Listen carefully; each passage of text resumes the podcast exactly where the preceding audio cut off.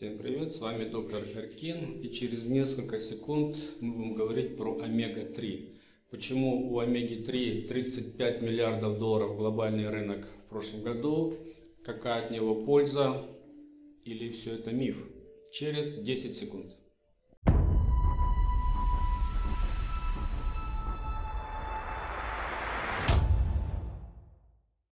Всем привет, с вами доктор Эркин и программа «Мифы в медицине». Сегодня мы поговорим с вами об омега-3. Об этом попросило наибольшее количество комментаторов в моих предыдущих выпусках, поэтому омега-3. Миф или правда? Если мы послушаем продавцов омега-3, послушаем фармкомпаний, фармпроизводителей, почитаем интернет, какие-то газеты или журналы, то мы можем обнаружить, как много хороших слов пишут об омега-3. Омега-3 якобы помогает при заболеваниях сердечно-сосудистой системы, гипертонической болезни, инсульте, рак молочной железы, рак простаты, заболевания кожи, улучшает зрение, улучшает либидо. Омега-3 хорош при остеопорозе, при воспалительных заболеваниях, при аутоиммунных заболеваниях, при куче разнообразных патологий омега-3 является волшебной пилюлей. И народ с удовольствием покупает и потребляет. По данным прошлого года, объем продаж во всем мире омега-3 составил порядка 35 миллиардов долларов. Прогнозируется, что через 5 лет объем продаж омега-3 достигнет порядка 54-55 миллиардов долларов глобально.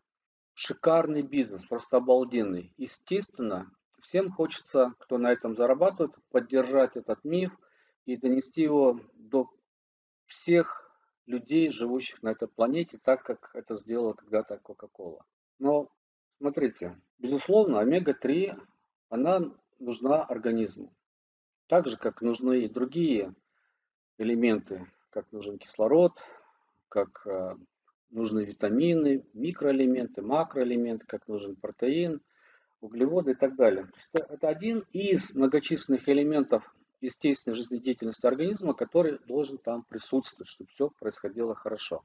Но при этом, смотрите, нет и никто не слышал, и вряд ли появится такое заболевание или синдром, связанный с дефицитом омега-3. Слышали ли вы когда-нибудь синдром дефицита омега-3? Нет такого, потому что нет никаких заболеваний, связанных с недостатком или дефицитом омега-3. Ну, нет такого в природе.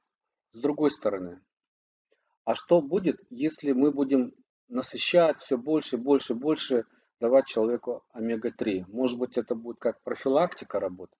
Смотрите, вот я протащил сюда часы, да, работают, для метафоры.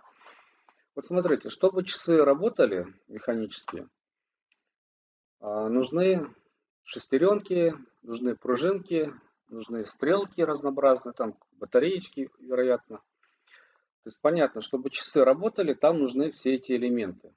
Так же, как и в организме, нужны эти элементы, куча, масса этих элементов, чтобы все нормально двигалось. Но означает ли это, что организму нужно омега-3, либо еще что-то в увеличенном количестве?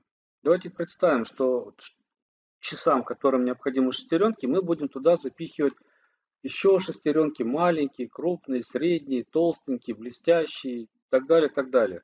От этого часы будут работать точнее либо лучше? Конечно нет. Ага, а если батарейка? Давайте туда будем подавать сток не от батарейки, там от пальчиковой, а возьмем сразу 220. От этого часы будут лучше работать? Вряд ли. То же самое и с организмом все, что необходимо организму для метаболизма, оно есть в окружающей среде, есть в пище, есть в напитках.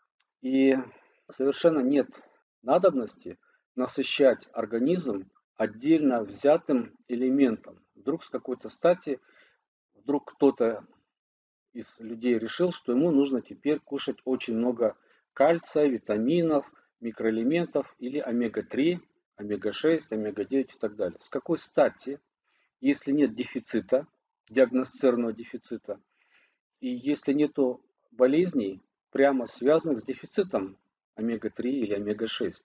Но в то же время, если есть побочные эффекты и патологии, связанные с избытком омега-3, да, и омега-6. Дальше смотрим. Что такое омега-3? Да, это такие-то, такие-то, такие-то жиры, не будем сейчас вдаваться в биохимию. Омега-3 состоит из трех элементов. Я думаю, те, которые интересуются этим вопросом, они знают. Из этих трех элементов, один из элементов по английс... в английской аббревиатуре ALA не является необходимым. А два других, да, они могут быть в какой-то мере полезны. Поэтому вдруг, если вы все-таки купились, решили поэкспериментировать со своим здоровьем, вы взяли какую-нибудь банку омега-3, вот предположим, у меня такая красивая баночка есть, да, вы смотрите на состав и видите, омега-3, хорошо здесь нету компонента ALA, но есть другие два важных компонента, омега-3 EPA и омега-3 DHA. И так вот, если вам кто-то пропихивает, вы просто берете, смотрите, ага, есть EPA, есть DHA, ну окей, хорошо. Вопрос другой, связанный с тем, из чего сделана ваша омега-3, которую вы покупаете или потребляете. Многие говорят, о, у нас натуральная омега-3, в частности, вот тут написано, скажем, омега-3 fish oil, то есть сделано из э, рыбьего жира. Типа классно, супер, натуральный продукт. Но насколько это классно?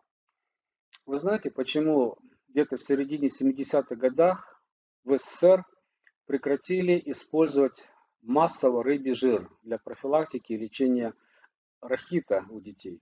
В 70-х годах уже было обнаружено, что в рыбьем жире содержится огромное количество тяжелых металлов. И он является токсичным для печени и для мозга. В современном мире еще более опаснее потреблять э, рыбий жир из рыбы, пойманных в океанах, морях и так далее потому что концентрация тяжелых металлов в них выросла просто многократно с 70-х годов. Поэтому, если вам говорят, о, омега-3 у нас натуральный, из рыбьего жира, то это должно быть наоборот страшно. До тех пор, пока не будет написано, скажем, здесь написано, очищена от ртути. Почему написано? Потому что все во всем мире прекрасно знают, что рыбий жир содержит огромное количество ртути. Окей, Здесь написали, что очистили его от ртути. Но есть еще важный элемент, который вы должны знать, если вы любитель БАДов, и в частности омега-3, 6 и так далее. А в мире существует две сертифицирующие БАДы организации. Они взаимодополняющие, неконкурентные, и они проверяют безопасность БАДа для человеческого организма.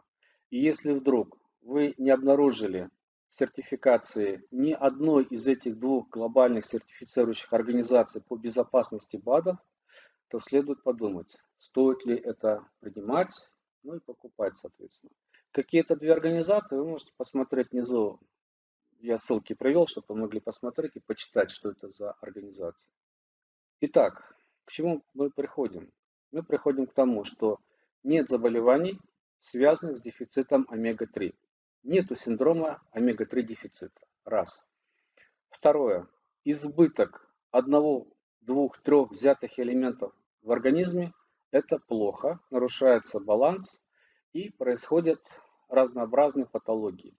Избыток омега-3 может приводить к побочным эффектам, так же, как и избыток совершенно любого другого продукта. А когда появляется избыток омега-3?